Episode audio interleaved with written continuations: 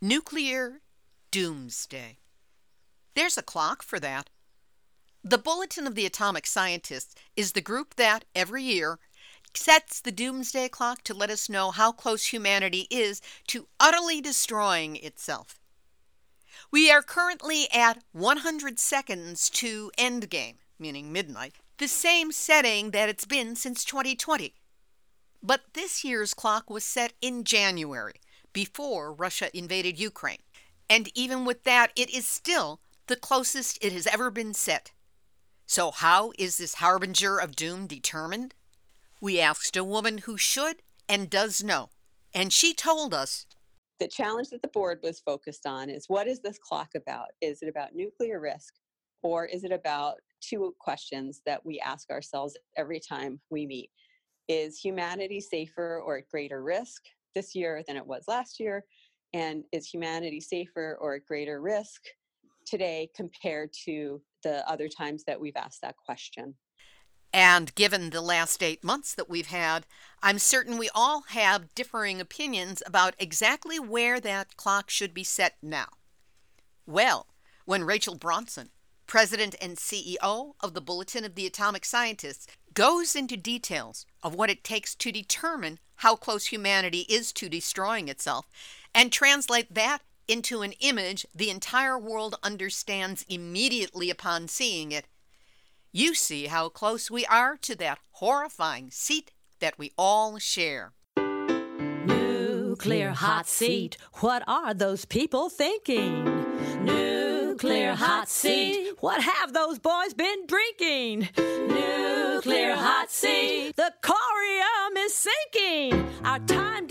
is shrinking, but our activists are linking. Nuclear hot seat. It's the bomb. Welcome to Nuclear Hot Seat, the weekly international news magazine keeping you up to date on all things nuclear from a different perspective. My name is Libbe HaLevy. I'm the producer and host, as well as a survivor of the nuclear accident at Three Mile Island from just one mile away. So I know what can happen when those nuclear so called experts get it wrong. This week, we revisit an interview with Rachel Bronson, President and CEO of the Bulletin of the Atomic Scientists. That's the group behind the annual setting of the Doomsday Clock. She explains the history of the clock, how its setting is determined, and why this visible image of our proximity to Armageddon matters. When it's over, we'll bring you up to date on the current setting of the clock in 2022 and what it's going to take to get the January setting re examined in light of the February invasion of Ukraine by Russia. We will also have nuclear news from around the world. Linda Pentz Gunter with the Nuclear Hot Seat Hot Story, Numbnuts of the Week for outstanding nuclear boneheadedness, and more honest nuclear information than we will ever be able to learn from Liz Truss. All of it coming up in just a few moments. Today is Tuesday, October 25th, 2022, and here is this week's nuclear news from a different perspective. Starting off in Ukraine, where there are two major stories. In the first, Ukraine's President Zelensky has accused Russia of planting mines along a key hydroelectric dam, the Kakhovka Dam on the Dnipro River. Russia has countered by accusing Ukraine of wanting to blow the dam and mining it, but considering Russia has been on an ongoing campaign to destroy all infrastructure in Ukraine, Ukraine has nothing to gain by the destruction of the dam which would flood more than 80 settlements downstream, including Kherson, and the potential exists for hundreds of thousands of people to be affected. Such a disaster could also endanger the Zaporizhia nuclear power plant, which draws on the reservoir at nearby Kakhovka for cooling. According to Edwin Lyman, director of nuclear power safety at the Union of Concerned Scientists, quote, there's a definite danger there. It wouldn't necessarily lead to an immediate disaster, but it would be just another massive problem for trying to keep that plant stable. And in a highly controversial story, the Director General of the International Atomic Energy Agency, Rafael Grossi, was in Brazil at the headquarters of the Catholic University of Argentina, where as director he inaugurated the International Chair for Sustainable Development, the Common Good, and Peace, and then went on to say, quote, it is not a Russian military objective to attack nuclear plants. Oh, yeah? Then who's doing it? If Zaporizhia or any of the other nuclear facilities in Ukraine are hit, the country would be over, and so would much of Europe. Whose interests would that serve? When faced with pushback questions from the press on this very matter, Grossi said, I prefer not to speculate. Remember in all of this that within the International Atomic Energy Agency's bylaws and charter is the mandate to support nuclear reactors and nuclear power.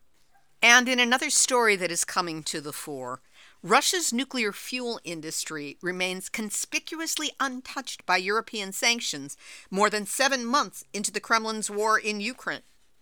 Despite eight rounds of sanctions, Shipment of nuclear fuel to the EU member states continues to make their way from Russia.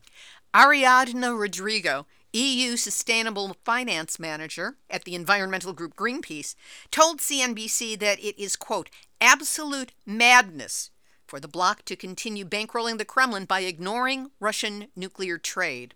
For more on that, we hear from Linda Pentz Gunter of Beyond Nuclear with this week's Nuclear Hot Seat Hot Story. Issues surrounding Russia's war against Ukraine are, of course, complicated. The encroachment of NATO onto Russia's borders clearly provided provocation. But that, of course, does not justify the invasion of an independent nation, nor the subsequent atrocities and human rights abuses that we are now hearing about daily. It also does not justify the level of hypocrisy coming from NATO countries, who, on the one hand, decry the war, and on the other hand, continue to fuel it by, well, purchasing fuel, most specifically, uranium fuel for the nuclear power sector. Despite noises about embargoes on Russian energy supplies and concerns about winter fuel shortages, the US and European Union countries are feeling no qualms about their continued importation of Russian raw uranium and reactor fuel, the profits from those sales continue to enrich Rosatom, the Russian government nuclear enterprise, which is now the world's major exporter of nuclear reactors and fuel. It comes as a bit of a surprise, therefore, that at least one US corporation looking to build so called advanced small modular reactors, known as SMRs, has actually had a bit of a prick of its conscience when it comes to Russia. With the exception of the NuScale reactor design, which is based on the traditional light water reactor, all the American SMRs on the drawing board would use high assay, low enriched uranium fuel, something only produced by Russia. We didn't have a fuel problem until a few months ago, Jeff Navin, Director of External Affairs for the Bill Gates owned company TerraPower, told Reuters. After the invasion of Ukraine, we were not comfortable doing business with Russia. TerraPower's Natrium design is one of the reactors requiring HALEU fuel. The low enriched in the HALEU name is misleading, as the uranium is actually enriched to close to 20%, which borders on weapons usable. The Inflation Reduction Act US President Joe Biden signed in August contains $700 million to secure HALEU supplies from the government and a consortium partnered with the US Department of Energy for use in advanced reactors and research. But domestic production of HALEU fuel is not straightforward, and developing it will put a significant delay on the US SMR program. The reactors that would require HALEU have already been flagged as proliferation risky. One reason is that the companies making these reactors have signaled their clear interest in the export market, and that puts very effective plutonium making equipment into the hands of countries that could easily use these reactors to manufacture nuclear weapons instead. It's exactly why alarm bells have been raised about Iran's uranium enrichment program. Just to make the weapons connection even clearer, the US government is considering downblending surplus weapons grade uranium enriched to 90% U 235 or higher to use as HALEU fuel. But this would also take time. The HALEU problem could go away overnight, of course. Cancel the SMR program. No advanced SMRs equals no HALEU and the world will be a slightly safer place as a result. I'm Linda Pentz Gunter, reporting for Nuclear Hot Seat. And that's this week's hot story. We will have links up to several stories about the situation in Ukraine, including how not to estimate the likelihood of nuclear war from the Brookings Institute. Rhetoric in Ukraine has reinforced the fallacy of limited nuclear exchange from thebulletin.org and from Russian journalist Zakhar Popovich writing in writing in the Moscow Times will be Zaporizhia on the brink. How deteriorating conditions at the nuclear power plant could lead to disaster. A little light reading for the Halloween season because if the usual spooks and specters don't scare you, this stuff surely will. Here in the U.S., at the Hanford site in southeast Washington state, the world's largest radioactive waste melter was halted because it was overheating. The world's largest radioactive waste melter at the Hanford site vitrification plant was not expected to be turned off over the next five years to avoid damaging melter components. The plan was to run it continuously. But this week, instead of it rising to its planned 2100 degrees Fahrenheit over the next two weeks, the unit was halted before 300 degrees was reached. Troubleshooting is now being done on the electrical system. Construction of the vitrification site began 20 years ago at the waste treatment plant. The Hanford nuclear site was used during World War II. They built the bomb that was dropped on Nagasaki, and during the Cold War, it produced nearly two thirds of the plutonium for the nation's nuclear weapons program. It is now considered to be the most contaminated site in the Western Hemisphere. As for nuclear reliability, put that in quotes, the following all come from the Nuclear Regulatory Commission. On October 18, at Browns Ferry 3 in Alabama, the standby liquid control system was found to be inoperable. This is the system that is needed to scram, meaning institute an emergency shutdown, in the event that its control rods do not insert. The system was fixed in six hours, but if it had gone two hours more, the reactor would have had to be shut down. Workers at the Grand Gulf nuclear plant in Mississippi accidentally caused a loss of secondary containment pressure while conducting a surveillance test while the reactor was at full power. It took nearly an hour to restore operability of the secondary containment. And the NRC has documented multiple security violations at the Surry nuclear plant in Virginia, with cross cutting aspects related to the complacency and failure to adhere to procedures. Just follow the rules, guys. Follow the rules.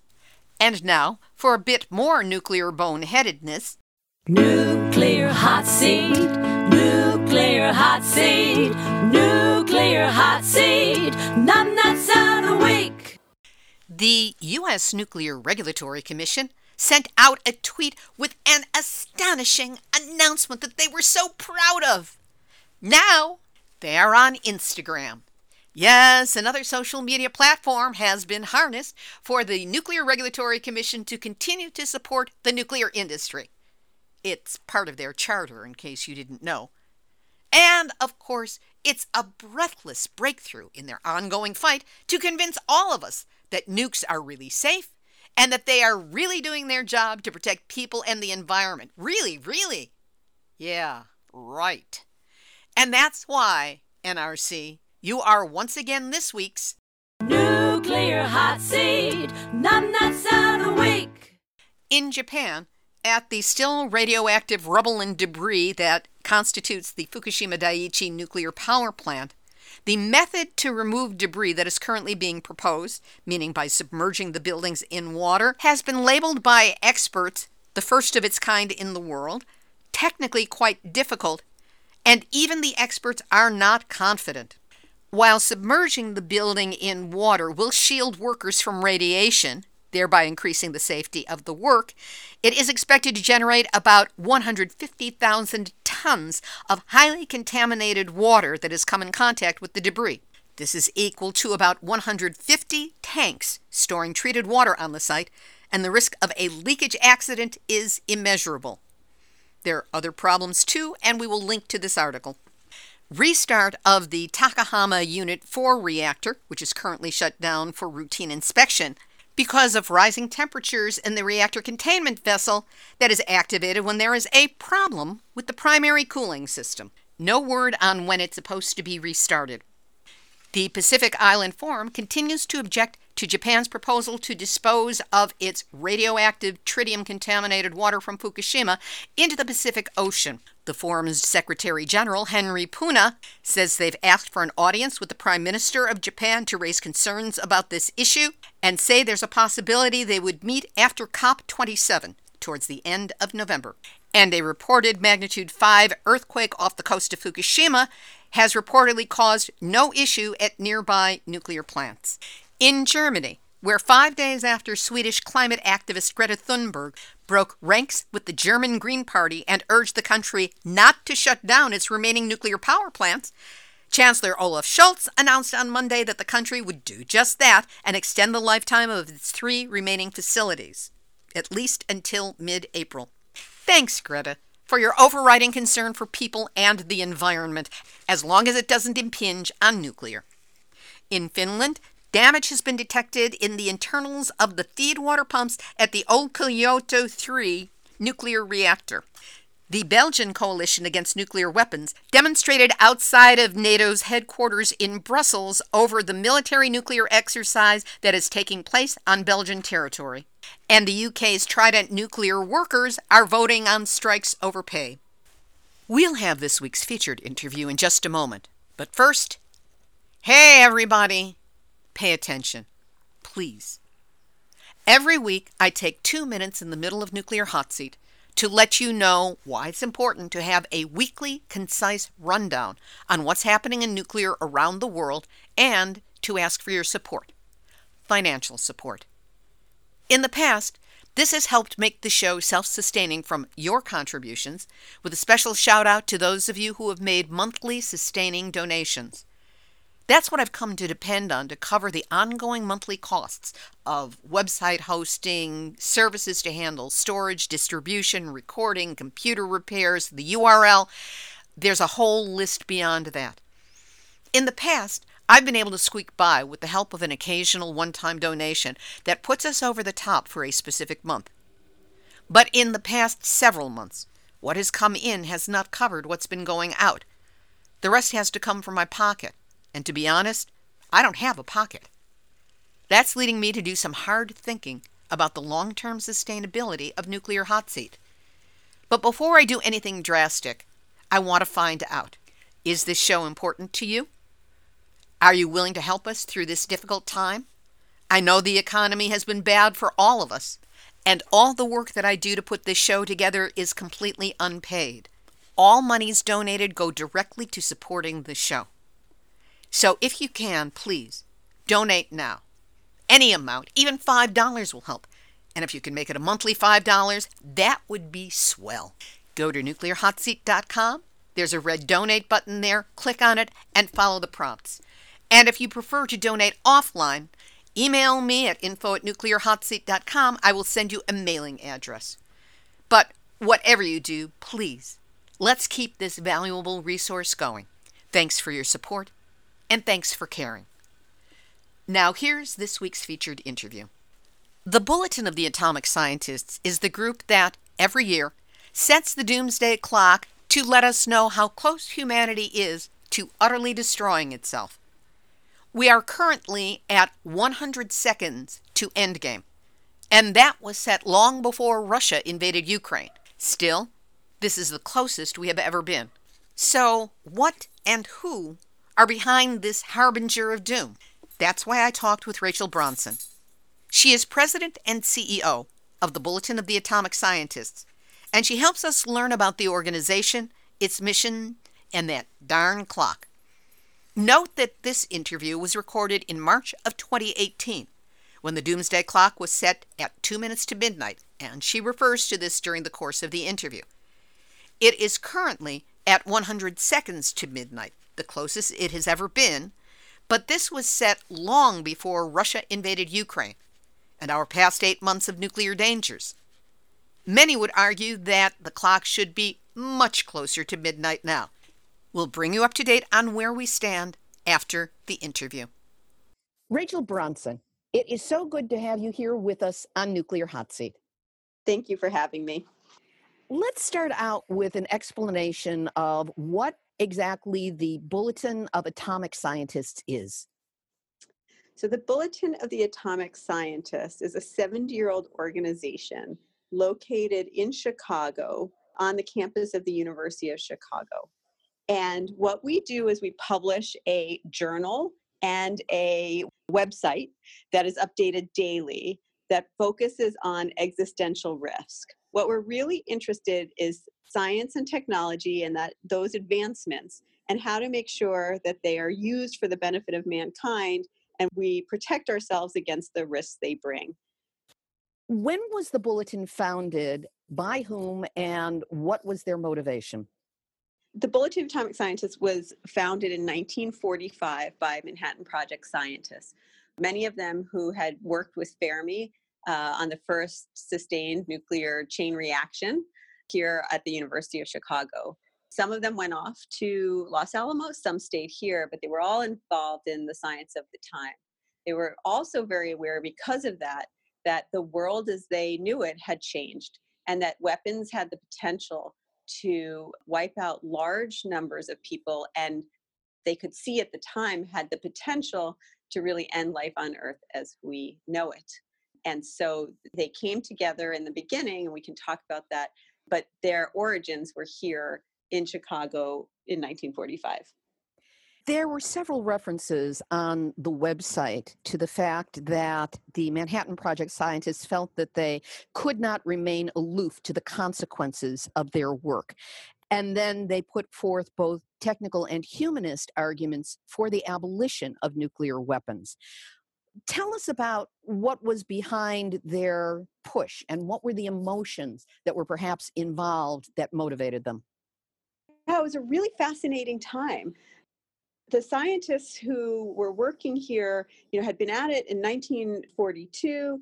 They had worked with Fermi. They understood that the their scientific breakthroughs around um, the atom could be weaponized, and it moved. That process moved to Los Alamos, but they were very active here and very concerned about what the politics of managing it would be, and they became increasingly concerned when it seemed that the bomb would be used that it would be used against Japan and not Germany, that it would be dropped potentially on civilian populations, not as a demonstration effect, um, all those things. And so they came together very soon after. If you if you think of the timing of this, in July of 1945, we got the first atomic bomb tests here in the United States, and by August of 1945, the United States drops two nuclear weapons or atomic bombs on Hiroshima and Nagasaki. By November of 1945, so just a few months later, three months later, the scientists who had been talking about these issues, scientists like Oppenheimer, Robert Oppenheimer, and Albert Einstein, but also the folks here working, um, they get together and they create a six page black and white bulletin called the Bulletin of the Atomic Scientists of Chicago to engage the public. That politics as we know it has changed, and we must all get involved. And so um, they come together and write that. But just to add to this, it was an incredible, fertile time here in Chicago. So even just at the university, you had not only these world renowned scientists, but you had mm, Hans Morgenthau, who was a globally recognized political scientist. You had Edward Levi, a world class international lawyer. President Hutchins was running the university, was very concerned about the ramifications of the science that was advanced here at the university. And so it was a very dynamic time.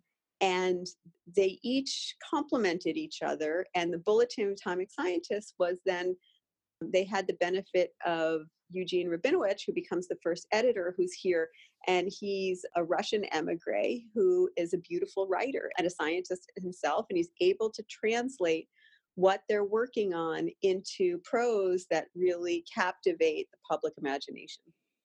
So the bulletin started out as a physical publication that was then sent out where? To subscribers, to other scientists, to politicians? Where did it go?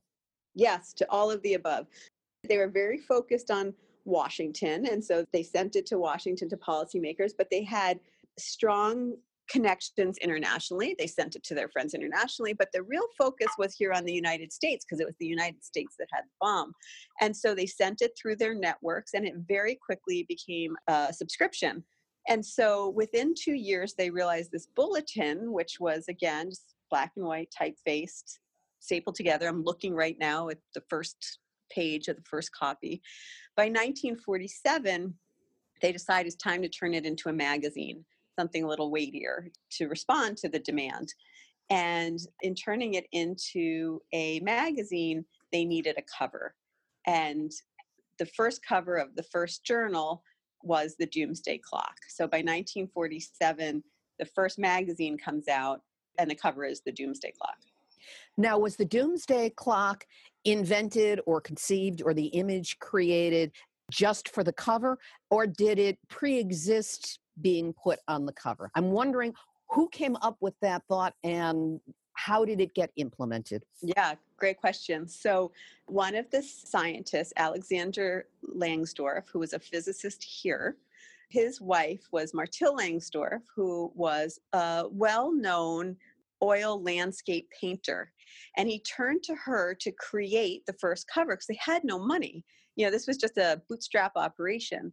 And so she, as an artist, began contemplating what could she put as a cover that they could recreate easily, but conveyed the urgency and the seriousness of purpose that she knew her husband and her friends felt, that she herself felt about the science and, and these weapons. And so she had considered a sign of uranium, she had considered some other things, but she came up with this idea of the clock because of um, the urgency it conveyed, the fact that it was ticking, the fact that it required action. And this was also during a time, you know, it was just after the war with countdowns and, you know, 1098 and, and all of that, that really kind of spoke to people. And so there's an interview with her where someone asked, why did you set it where you did? Because the first cover it was set at seven minutes to midnight. And she somewhat off the cuff says, well, you know, it was pleasing to my eye. In other interviews I've seen, she talks about the fact that it was pleasing to her eye, but it also, because it conveyed an urgency, it was far enough away from midnight that we still had a chance to intervene, but close enough that it really demanded our attention. So it was created for the Bulletin of the Atomic Scientists for its journal once that image was out in the world, what was the response with it and how was the decision made or how quickly was the decision made to make this at minimum a yearly icon to revisit and perhaps reset? Yeah so it was set at seven minutes to midnight or it was put at seven minutes to midnight and and there it it stayed. And then in 1949 two years later as a result of the Russians testing their own atomic bomb, the editor of the bulletin, Gene Rabinowitch, moved the clock. And suddenly by 1949, you had a static graphic representation become dynamic. And by 1953, it moved to two minutes to midnight, which is the closest it's ever been to midnight until now. He moved it in 1953 as a result of the Americans, then also the Russians testing hydrogen bombs. The Americans do it in 1952, the Russians do it in 1953. And in response to both of those tests, he moves it to two minutes to midnight. And the clock has moved since. It's moved as close to two minutes to midnight and as far away as 17 minutes to midnight. So it had been left to the editor to do. And it was kind of his decision, and he was the one who moved it. When he passed away, the board, the Science and Security Board, has, took it over, and then they moved it. And again, you can see on our website, we have the full list of how it's moved, and they would meet regularly. I don't know when it started to become yearly. I don't know if it's always been yearly, but it's been certainly yearly recently. But they would meet and they would discuss and they would set the time. What are some of the criterion that are used for determining, okay, it's closer, okay, we can move it away? There's a few things that are worth talking about it. First of all, what issues do we focus on? And then how do we set it? And so, what are the issues? Let me start with where they started. It had always been moved as a result of the nuclear landscape. So, it, it was created out of a fear of nuclear weapons and their use. But even at the founding of the bulletin, the editor, Gene Rabinowitch, when asked what's the purpose of the bulletin, he gives two, re- two goals. The first is to eliminate nuclear weapons, and the second is to manage Pandora's box of modern science. And I just find that managing Pandora's box of modern science so fascinating because of the use of modern in the sense that they understood the scientists of the time that the science that they knew uh, was changing and changing fast and it was going to cause we had to rethink so many things and so einstein has this beautiful quote and i'll butcher it so i'm pa- paraphrasing it badly but it's that you know everything has changed except the way we think and so they knew that science was going to demand the scientific advancement was going to demand really kind of new thoughts so pandora's box of modern science and if you look in the early days of the bulletin its journals, there's a lot of focus on nuclear weapons, of course, but there's also early discussions of climate change and uh, what does it mean. We had a, it's just quite interesting, a cover story in the 70s where the bulletin's editors take a stand that man is indeed responsible for the change in climate. There's things in there about how the mind works, um, population growth because of technological advancements. And it's a fascinating tour through kind of science and policy and where they come together um, in our archives. But the clock had been set, and again, it's on, on the website with a real focus on breakthroughs as well as obstacles in reducing nuclear risk. In 2009, climate change is added to it, and it becomes probably one of the most controversial decisions that the board takes to start including things other than nuclear weapons. And it's controversial for probably pretty obvious reasons, which is, you know, different time horizons and different issues at stake and how can you put them all into the same calculation. And so the challenge that the board was focused on is what is this clock about? Is it about nuclear risk or is it about two questions that we ask ourselves every time we meet? Is humanity safer or at greater risk this year than it was last year? And is humanity safer or at greater risk today compared to the other times that we've asked that question? And you can't answer those questions unless you include climate change, the board felt, as well as other disruptive technologies. And so in 2009, uh, the board includes climate change for the first time. We are now at two minutes to midnight down from two and a half minutes last year. What was the motivation for moving it that much closer to the midnight of annihilation? It's been quite fascinating to look at how the clock's been moving. And when I look back in the recent years, to best understand the current move, I think the, the most significant jump recently was in 2015 when we moved from five to three minutes to midnight. And so, if I can start there, it'll help make sense of why we moved it, why we're at two minutes now. In 2015, and all these statements are on the website, in 2015, the board made a very big move and they moved it two minutes, which itself is a big move, but it's also a big move given how close to midnight the clock stood at five. So, from five to three. And why'd they do that? They called out three issues that continue to vex us all today.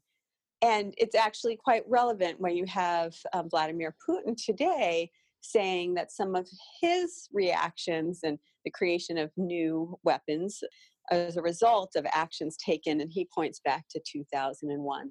So a lot of this is seeds that have been planted over the last decade plus. But in 2015, we moved it from five to three for a number of reasons, but we highlighted three in particular. The first was a real deterioration in US Russian relations. The United States and the Russians maintain more than 90% of the world's nuclear arsenal. And so when relations between the two of them are not good, it makes us, the whole world, less safe. And so the board was very concerned about the deterioration in the relations, the violations that they saw, certainly on the Russian side, but also the US side, and their concern about the increasing lack of back channels and possible ways to have serious negotiations. The second thing that they highlighted was huge investments that were being allocated towards nuclear weapons that appeared to be not just ensuring the efficiency or the safety and reliability of the weapons, but seem to be creating new kinds of weapons and, in fact, making them more usable. And so, if you look across the globe at countries like India and Pakistan in particular, Pakistan has the globe's fastest growing nuclear arsenal.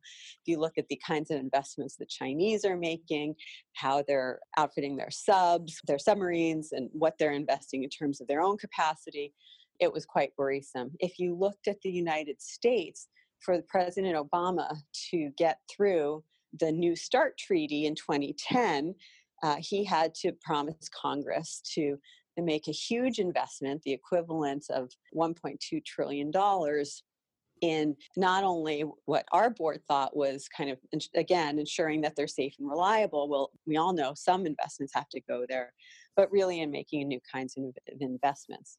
And so there was a great concern about where that was taking us. And the final thing in that 2015 statement that they called out and very loudly was the fact that there was no global institution or forum or set of agreements to do anything to reduce climate change.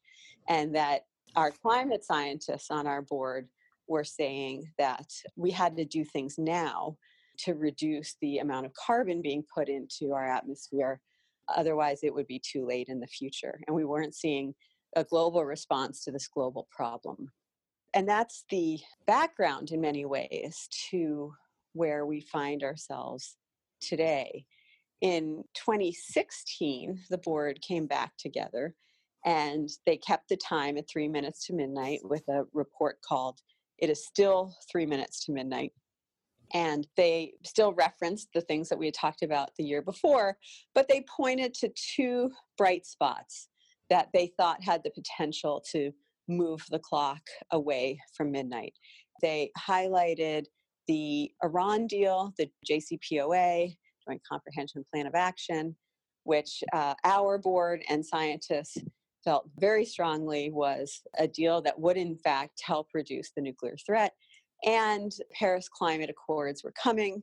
We could see them. We had outlines of what would be agreed to. More needed to be done, but the board did feel that Paris had the potential to provide a, for, a global forum to put restrictions in place that would help slow the introduction of carbon into the atmosphere. And so in 2016, it was at three minutes to midnight. In 2017, the board, I think, was eager to come back together and thinking that they might move the clock hands back because of those two factors. But of course, 2016 leading up to the 17th setting was very different. And that's when we moved it from three to two and a half minutes to midnight. At that point, we had just gone through an election where the president elect at points didn't seem to know what the nuclear triad was, as importantly, was making very troubling statements such as, well, if they, meaning the Russians, want an arms race, we'll give them an arms race. And uh, about our allies, Japan and South Korea, you know, maybe they should, uh, we should encourage them to buy their own nuclear weapons, and on and on. And so we were very concerned with that. We were very concerned with what we saw as reckless language around the use of nuclear weapons, both in the United States and elsewhere in December of 2016, the Pakistani foreign minister or defense minister, I can't remember which one, issued a threat, uh, a nuclear threat against the Israelis in a response to a fake news story he saw on Twitter. So, very reckless language being used.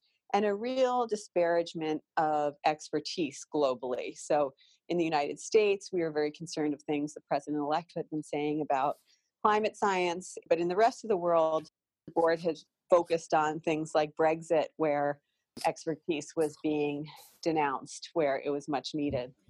And so, our 2017 statement really focused on a disregard for science and a recklessness around language around nuclear diplomacy that we felt was very dangerous.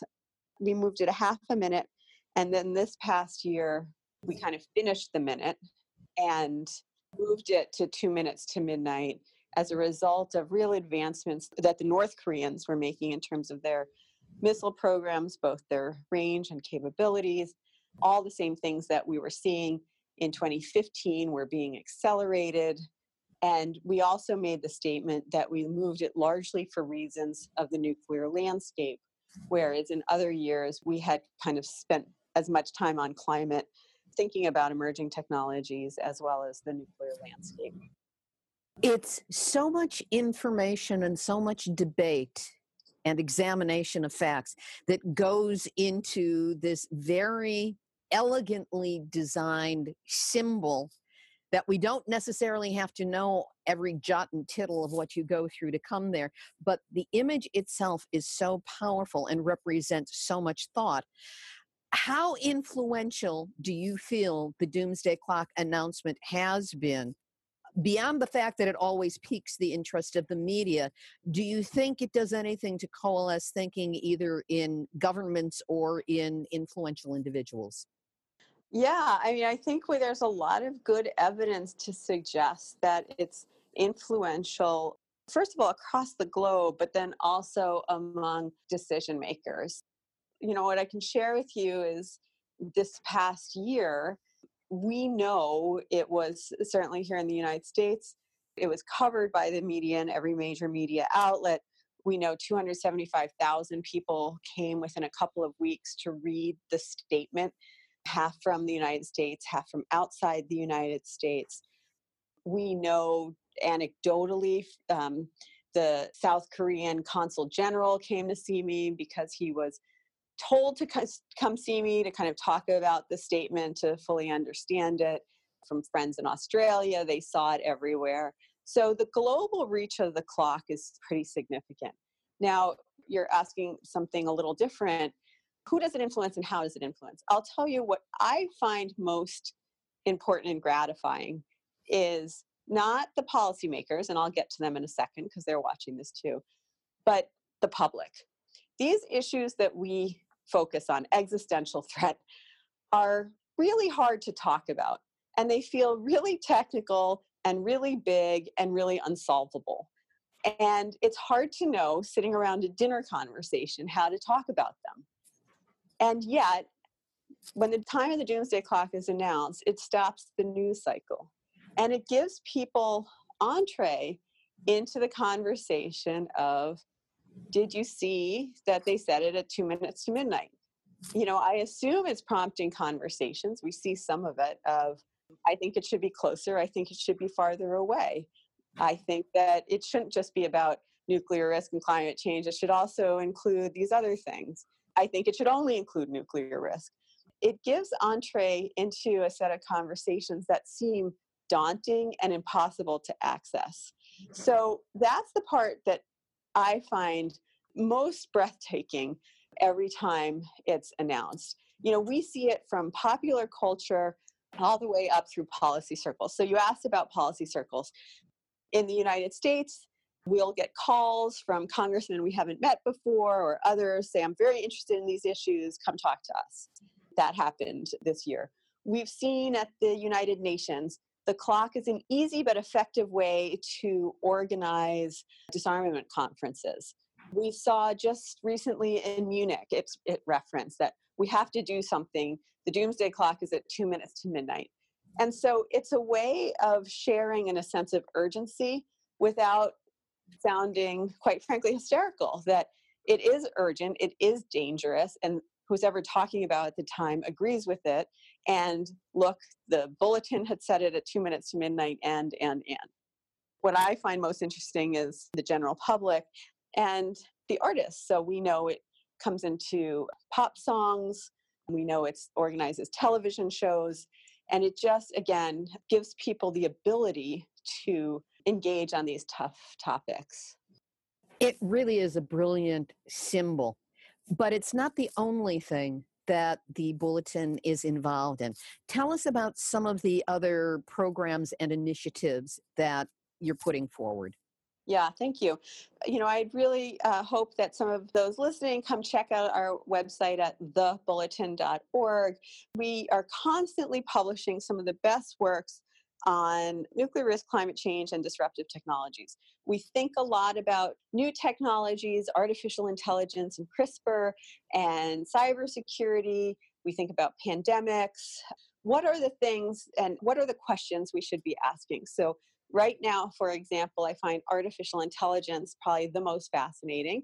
And all of this is built on the sense that remember we're created by scientists and we have many within our leadership are writing for us. So these are people who really believe in the advancement of science and that it's going to do great things and it's going to pull people out of poverty and it will increase our quality of life and we know that we all have so much to benefit from.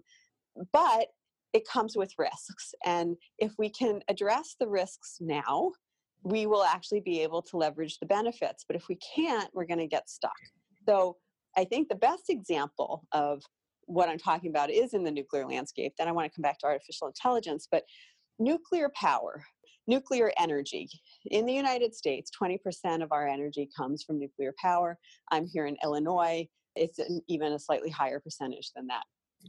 So we know that in a carbon constrained environment that we live in, any sort of energy that doesn't emit uh, you know does, that is that doesn't emit carbon that doesn't uh, that isn't a fossil fuel is we should be trying to figure out how to accelerate and enhance. And nuclear power is one of the cleanest sor- is the cleanest source of baseload power available.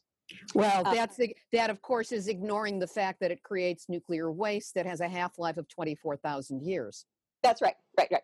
So um, and that's exactly my point so we know in a carbon constrained environment, um, nuclear power should be something that we should embrace. However, we haven't been able to manage its risks.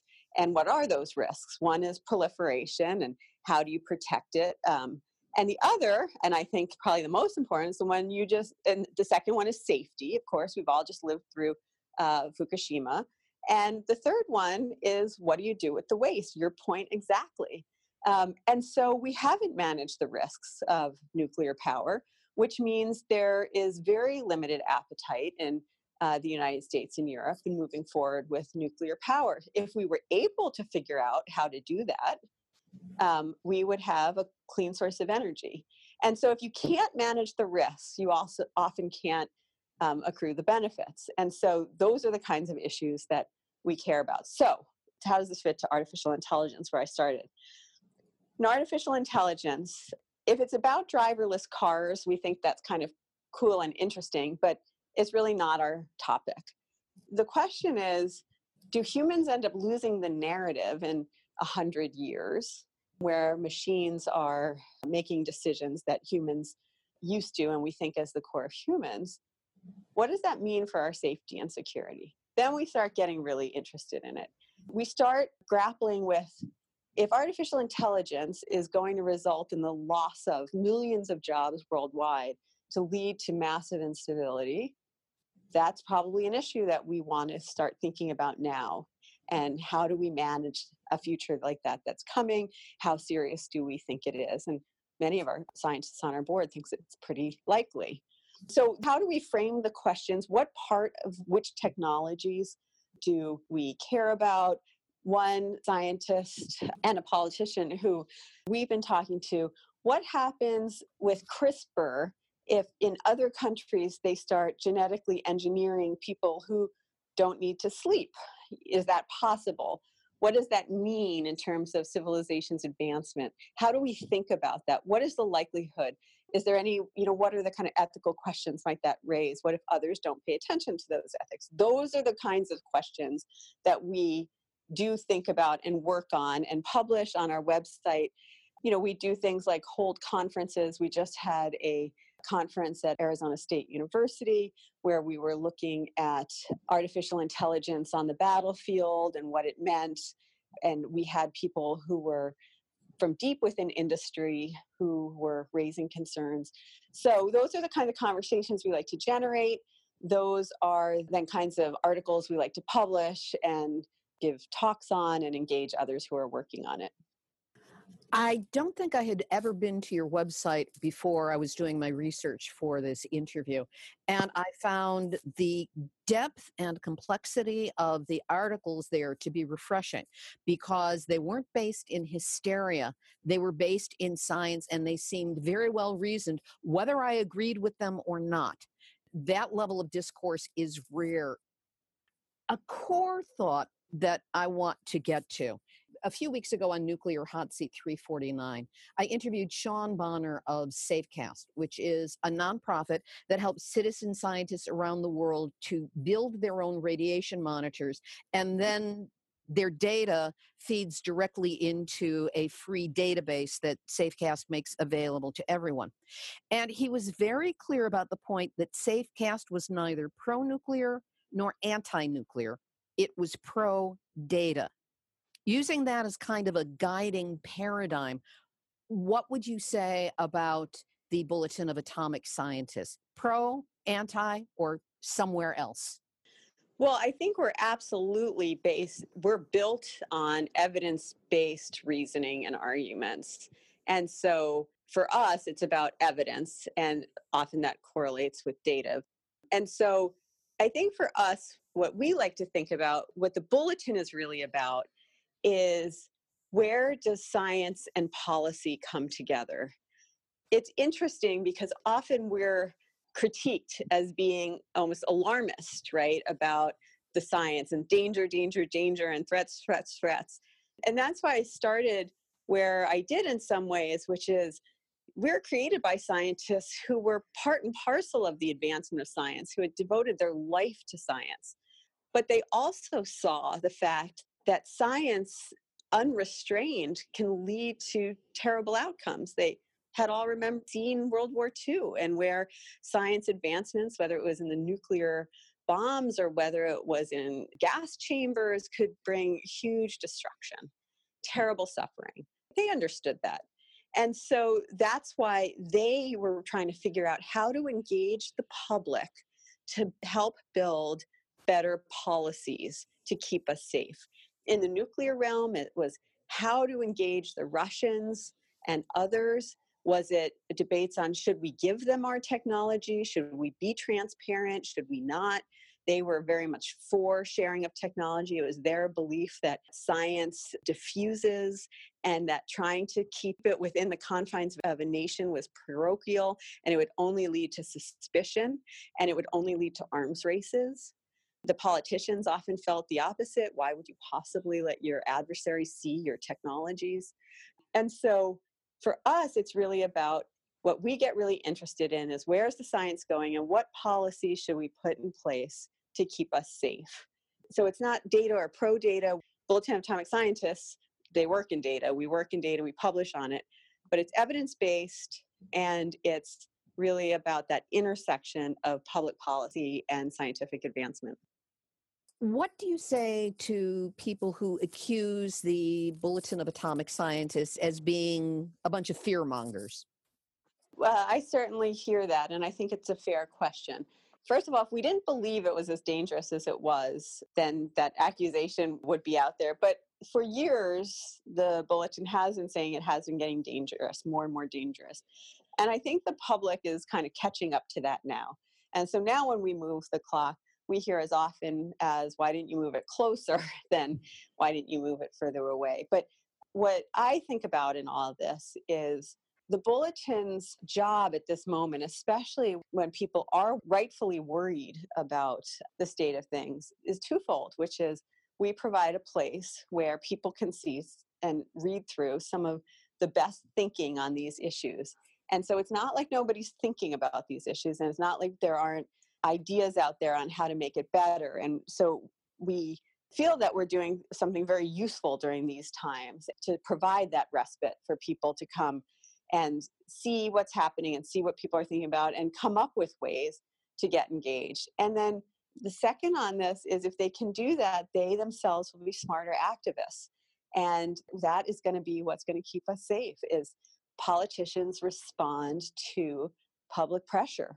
And that is true all over the world. And so if public is not engaged, then there's very little incentive to make hard decisions. And some of those hard decisions right now are to try to find a way back to the negotiating tables between the Russians and the Americans to figure out how diplomatically elsewhere in the world we the US and the North Koreans and the Chinese are going to figure out the Korean Peninsula security situation. And so we need an engaged public because it's only that that's going to keep policymakers' feet to the fire to try to push those hands of the doomsday clock away from midnight. The work that you and the bulletin are doing is, I think, crucial to us understanding the nature of the issues, no matter what our bias happens to be. And you've done a great job explaining that today. My mind is exploding now on a couple of levels of things that I didn't know. And I want to thank you, Rachel Bronson, for being my guest this week on Nuclear Hot Seat. Thank you. That was Rachel Bronson, President and CEO of the Bulletin of the Atomic Scientists.